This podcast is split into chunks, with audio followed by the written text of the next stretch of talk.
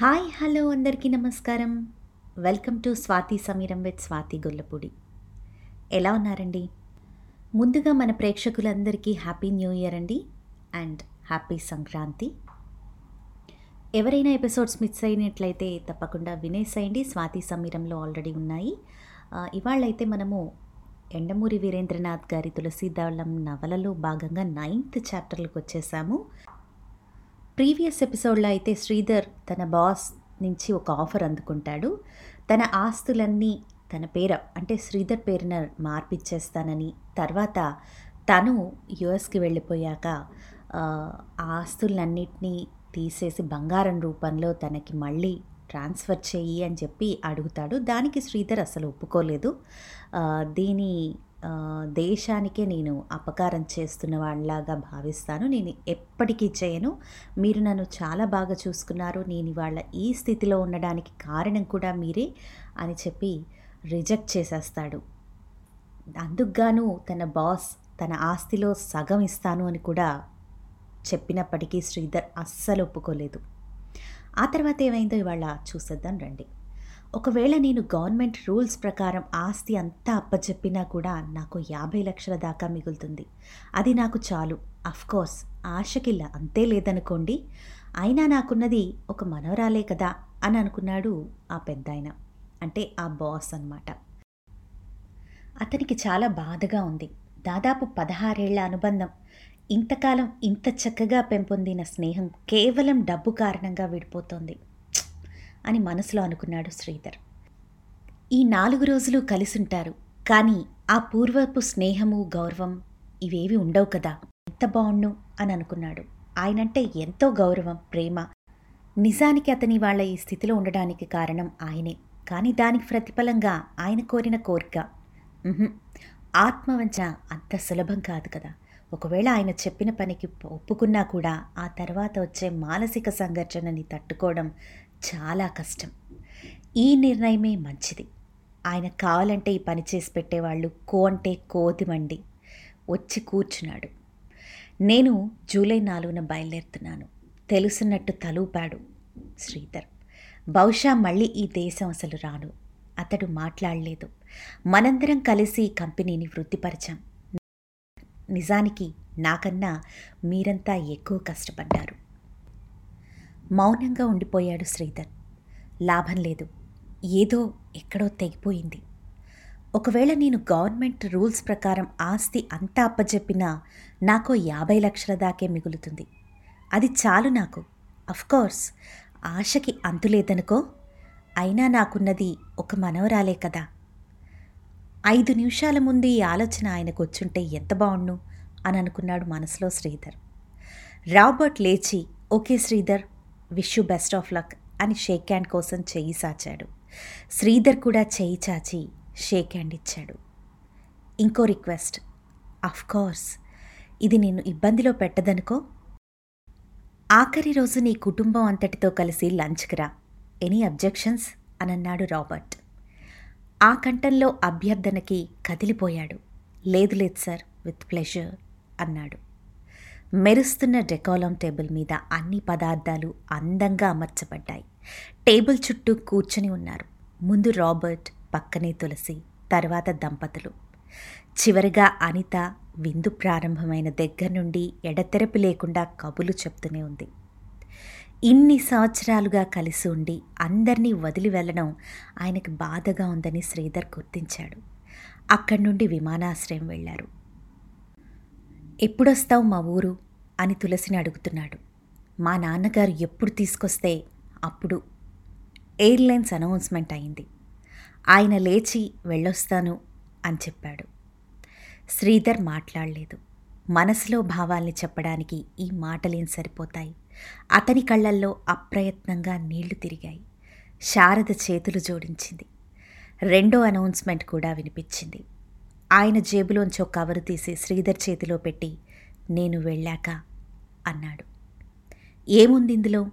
క్షమాపణలా? శ్రీధర్ కవర్ని కోట్ జోబులో పెట్టుకున్నాడు. ఆయన ముందుకు కదిలాడు. విజిటర్స్ లాంచ్ బాల్కనీలోంచి అందరూ చూస్తూ ఉన్నారు. ఆయన ప్లేన్ ఎక్కబోతూ వెనక్కి తిరిగాడు. తులసి చెయ్యి ఊపింది. ఆయన కూడా గాలిలో చెయ్యి ఊపాడు. ఐదు నిమిషాల తర్వాత ప్లేన్ కదిలిపోయింది. దెయ్యంతో మాట్లాడడం ఎలానో తెలుసా?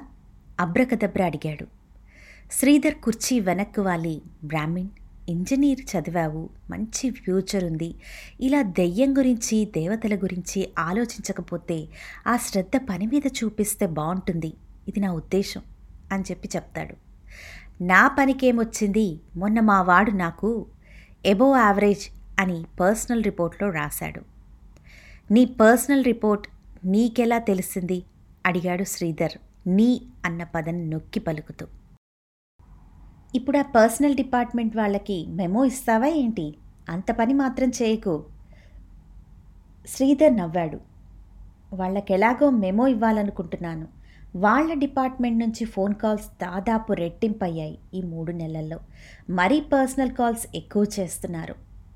అలా ఎందుకు అనుకోవాలి? అన్నాడు అప్రకదబ్ర పది రోజుల క్రితం ఓ బుక్లో చదివాను. ఒక ఆఫీస్లో ఇలాగే కరెంట్ ఛార్జీలు ఉన్నట్టుండి మూడు రెట్లయ్యాయి. అందరూ తలబద్దలు కొట్టుకున్నా ఎందుకు అర్థం కాలేదు. చివరకు తెలిసిందేంటంటే ఆఫీస్లో పనిచేసే ఒక అమ్మాయి దగ్గర సైకోకైనసిస్ అన్న పవర్ ఉన్నదని. అది ఎలక్ట్రిక్ మీటర్ని తెలియకుండానే తిప్పుతుంది అని. దీనికి నువ్వేమంటావు? ఏమంటాను? నువ్వు ఇలాంటి చెత్త పుస్తకాలు చదవడం మాను అంటాను. నువ్వేమైనా చెప్పు. దయ్యాలున్నాయి. దాన్ని నువ్వు ఇంగ్లీష్లో సైకో అంటావో టెలిపతి అంటావో నాకు అనవసరం అబ్రకదబ్ర అన్నాడు. ఆ దయ్యాలతో నేను చాలా కొద్ది కాలంలోనే మాట్లాడబోతున్నాను అని అక్కడి నుంచి వెళ్ళిపోతాడు. శ్రీధర్ అటే చూస్తూ కూర్చు ఉన్నాడు. ఎందుకో నవ్వొచ్చింది. ఈ రక్తంలో జీర్ణించుకుపోయిన మూఢనమ్మకాలు పోవు. తలలాంటి వాళ్ళు ఎంత కాదన్నా సరే అతని ఆలోచనలో ఉండగానే ఫోన్ మోగింది. శ్రీధర్ హియర్ అన్నాడు అందుకొని. I'm Pati Vidyapati here Vidyapati lawyer JNJ J వ్యవహారాలు చూస్తూ ఉంటాడు. యా ఎస్పతి కొద్దిగా మీతో మాట్లాడాలి. డూ కమ్ కాదు ఇంటికి వస్తాను. షూర్ సాయంత్రం టీకి రండి. థ్యాంక్ యూ ఫోన్ పెట్టేశాడు. సాయంత్రం ఆరు గంటల ప్రాంతంలో విద్యావతి వచ్చాడు. కొంత మామూలు సంభాషణ జరిగాక రాబర్ట్ ప్రసక్తి వచ్చింది. ఆయన మీకేమీ ఇవ్వలేదా? అని అడిగాడు పతి. లేదే. తాళం చెవి కానీ రసీదు కానీ అతనికి అర్థం కాలేదు. తాళం చెవా? లేదే. విద్యావతి తలగొక్కుని సర్లెండైతే అన్నాడు. తర్వాత ఏం మాట్లాడాలో తెలియలేదు ఇద్దరికి. గదిలో కొంచెంసేపు నిశ్శబ్దం తాండవించేసింది. అసలు విషయం ఏంటి? అడిగాడు శ్రీధర్. రాబర్ట్ ఒక డాక్యుమెంట్ లాకర్లో పెట్టాడు. దాని గురించి వివరాలు మీకు చెప్తాను అన్నారు. మరెందుకు చెప్పలేదో? చెప్పకపోవడం గురించి విద్యాపతి చాలా ఆశాభంగం చెందాడని అతని మొహం కనిపిస్తూనే ఉంది. సారీ నాకేం తెలీదు అన్నాడు శ్రీధర్. అంతలో అతనికి చప్పున జ్ఞాపకం వచ్చింది. ఎయిర్పోర్ట్లో రాబర్ట్ ఇచ్చిన కవర్ సంగతి. లోపలికి వెళ్ళి వెతికాడు. కోట్ జేబులో దొరికింది. దళసరి కవర్. అతికించి ఉంది. దాని మీద తులసి మై డియరెస్ట్ అని వ్రాసి ఉంది. తీసుకొని బయటకొచ్చి కుర్చీలో కూర్చున్నాడు. కవర్ చూడగానే విద్యాపతి మొహం విప్పారింది. అంచు చింపి లోపల నుంచి ఓ కాగితాన్ని తీశాడు శ్రీధర్. దాంతోపాటు ఓ తాళం కూడా బ్యాంక్ లాకర్ది. ఉత్తరం చదవడం ప్రారంభించాడు. పూర్తయ్యేసరికి అతని మొహం టెన్షన్తో ఎర్రబడిపోయింది. కుర్చీలోంచి లేచి పదండి వెళ్దాం అన్నాడు. విద్యాపతి మాట్లాడలేదు. ఇద్దరు కారులో కూర్చున్నారు. ఐదు నిమిషాల్లో కార్ బ్యాంక్ చేరుకుంది. తాళం తీసుకొని విద్యాపతి లోపలికి వెళ్ళాడు. శ్రీధర్ కారులోనే కూర్చునున్నాడు. బ్యాంక్ ఈవినింగ్ సెషన్ అవటం వల్ల అంత రష్గా లేదు. ఒకరో ఇద్దరు లోపలికి వెళ్తూ ఉన్నారు. అతను స్టీరింగ్ దగ్గర కూర్చొనున్నాడు. రెండు నిమిషాలు గడిచాయి. మళ్ళీ కవర్లోని ఉత్తరాన్ని తీశాడు. సంధ్య వెలుగులో చదవడం ప్రారంభించాడు. డియర్ శ్రీధర్ నేను వెళ్ళిపోయిన తర్వాత ఈ ఉత్తరాన్ని చదువుతావు. అదే నా ఉద్దేశం కూడా. మాటలు చెప్పలేని కొత్త భావాల్ని ఉత్తరాలు చెప్తాయి. మోసం. మోసం అనేది ఒక్కో పరిస్థితిలో ఒక్కో అర్థాన్ని ఇస్తుందని నా ఉద్దేశం. ఐదు రూపాయలకు కొని పదికి అమ్ముతున్నాం మనం. నిజానికి మనం ఆరుకే అమ్మచ్చు. అంటే జేన్ చే మోసం చేస్తుందన్నమాట. ఒక మోసం చేసే కంపెనీలో భాగస్థులం మనం అందరం ఈ మోసాన్ని పెద్ద ఎత్తులో చేద్దామన్న ఊహ నాకు కొద్దిగా వచ్చిన మాట నిజమే. కానీ నేను నువ్వనుకునేటంత దుర్మార్గుణ్ణి కాను శ్రీధర్. కష్టపడి సంపాదించిన యాభై లక్షల్ని కేవలం నేను భారతీయుణ్ణి కాను అన్న కారణంగా ప్రభుత్వానికి అర్పించడం అంత సులభం కాదు. అందుకే నేను ప్రపోజ్ చేశాను. ఏదో నీ నిజాయితీని పరీక్షించడానికి నేను ఇదంతా చేశానని అనుకోకు. అయితే నీవు కాదన్నావు. ఈ పని చేస్తే నీకు రెండు మూడు లక్షలు లాభిస్తుందని నీకు తెలుసు.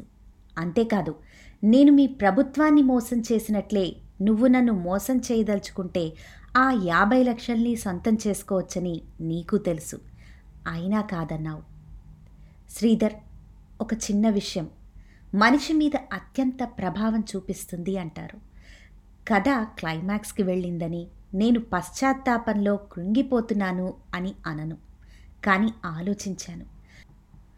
ఏ రెండు లక్షల ఆస్తికో వారసుడైన ఒక యువకుడు మరో రెండు లక్షలు వచ్చి పడుతూ ఉంటే వద్దనగలిగే నిజాయితీ ఉన్నవాడైతే నేనైనా కోటీశ్వరుడినై ఉండి ఉంటే యాభై లక్షలని కాదనలేదని చూద్దాం నిజాయితీ ఎంత సంతృప్తినిస్తుందో. ఈ ఆలోచన వచ్చాక మరిక ఆ ఆలోచన విరమించుకున్నాను. ఎవరిని నియమించలేదు. అర్థం పర్థం లేని రూల్స్ని పెట్టి ఈ ప్రభుత్వానికి ఆస్తిని అప్పగించడం నాకు ఇష్టం లేదు. అందుకే అందుకే నా ఆస్తినంతటినీ క్రైస్తవ మిషన్లకు రాసిచ్చేశాను. శ్రీధర్ ఇరవై నాలుగేళ్ళ వయసులో ప్లేన్ ప్రమాదంలో నా కొడుకు కోడలు చనిపోయారు. ఒక్క మనవరాల్ని వదిలి. ఆ రోజు జ్ఞాపకం ఉందా నీకు? కోటయ్య చనిపోయిన రోజు. ఆ రోజే నా మనవరాలి పదో సంవత్సరం పుట్టినరోజు. అందుకే ఫ్యాక్టరీకి నా దగ్గరికి వచ్చింది ఆ రోజు జరిగిన సంఘటన జ్ఞాపకం వస్తే ఇప్పటికీ ఇప్పటికీ నా మనవరాలకి నూరేళ్ళు నిండి ఉండేవి నాకేమీ మిగిలుండేవి కాదు. నా రెండో మనవరాలు తులసి. తులసిని నేను ఎంత అభిమానిస్తానో నీకు తెలుసు. వెళుతూ నీకో బహుమతి ఇచ్చి వెళుతున్నాను. కానీ ఇవ్వను. ఎందుకు ఇవ్వాలి నాకు సహాయం చేయని వాడికి. Business is business. నీకు ఇవ్వను నీ కూతురికి ఇస్తాను. అది ఇప్పుడు కాదు. పదో సంవత్సరం నిండిన పుట్టినరోజు నాడు. ఏ రోజైతే నా మనవరాలు రక్షించబడిందో ఆ రోజున నీ కూతురికి ఆ బహుమతి లభిస్తుంది. ప్రభుత్వానికి వెళ్ళవలసిన నీ కూతురికి వస్తుంది. ప్రభుత్వానికి వెళ్ళవలసింది నీ కూతురికి వస్తుంది. కార్ తలుపు చప్పుడవడంతో తలెత్తి చూశాడు. విద్యాపతి లోపలికి వచ్చి కూర్చున్నాడు. చేతిలో స్టాంప్ పేపర్స్ ఉన్నాయి. శ్రీధర్ అతని కంఠం వణుకుతూ ఉంది.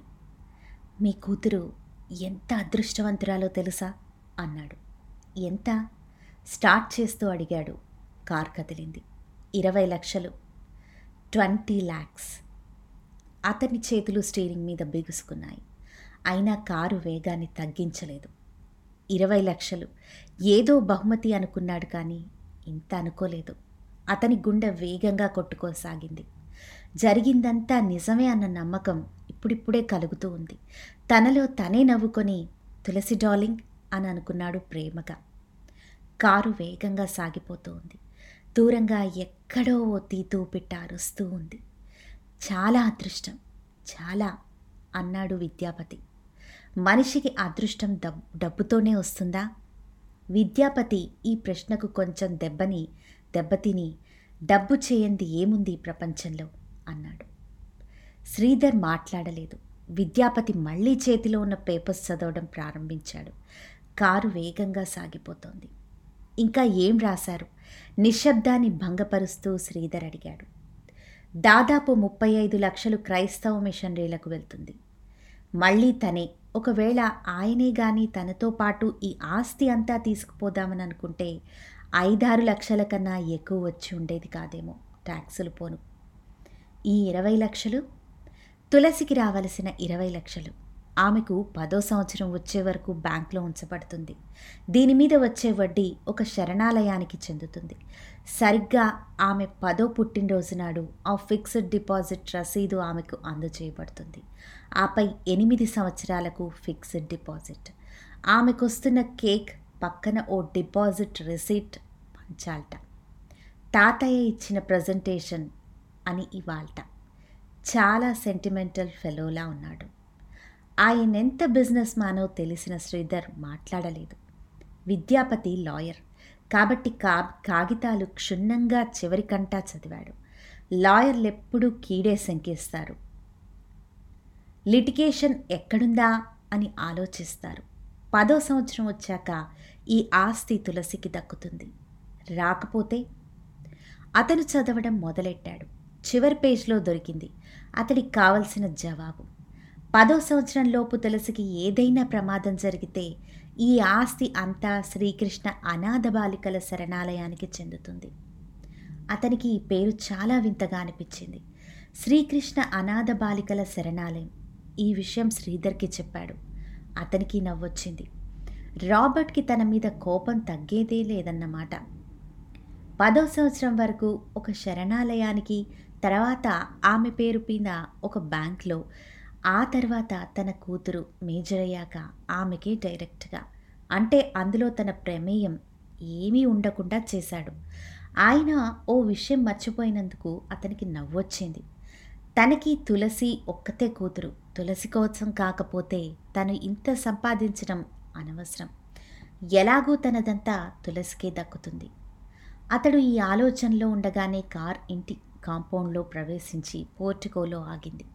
లోపల నుంచి శారద పరిగెత్తుకుంటూ వచ్చింది. ఆమె మొహం దిగులుతో వాడిపోయింది. ఏంటి? తులసి ఇంకా స్కూల్ నుంచి రాలేదా? అక్కడ లేదట అంది ఏడుస్తూ. అతడు నిశ్చేష్టుడయ్యాడు. ఇదండి ఇవాళ ఎపిసోడ్. యాక్చువల్లీ కొంచెం కొంచెంగా ఇంట్రెస్టింగ్గా అనిపిస్తుంది ఇప్పుడిప్పుడే. నెక్స్ట్ మరింత ఇంట్రెస్టింగ్గా ఉండబోతోందని అనుకుంటున్నాను. ఎందుకంటే హర్రర్ స్టార్ట్ అవ్వబోతోంది అని నాకు తెలుస్తోంది. ఎందుకంటే మన నావెల్ నేమ్ వచ్చేసే తులసి దళము. అంటే తులసి అనే పాప పుట్టాక అసలు ఏం జరుగుతుంది అనేది. అంటే ఇప్పటి వరకు మనం తెలుసుకున్న ఈ ఏడెనిమిది చాప్టర్స్ కూడా ఒక ఎత్తు అయితే ఇక రాబోయేదంతా ఒక ఎత్తు అని అర్థమైంది. దట్స్ ఇట్ అండి. మీకు కనుక నచ్చినట్లయితే తప్పకుండా ఫాలో చేయండి మరియు మీ కమెంట్ని నాకు జత చేసేయండి. నా ఇన్స్టా హ్యాండిల్ స్వాతి సమీరానికి. అంతేకాదు మీకు స్టోరీస్ మీద మరింత ఇంట్రెస్ట్ ఉంటే యూట్యూబ్లో స్వాతి సమీరం అని చెప్పి నా ఛానల్ కూడా ఉంది. అక్కడ రకరకాల స్టోరీస్ అన్నీ మీరు వినేసేయచ్చు. తప్పకుండా వినండి.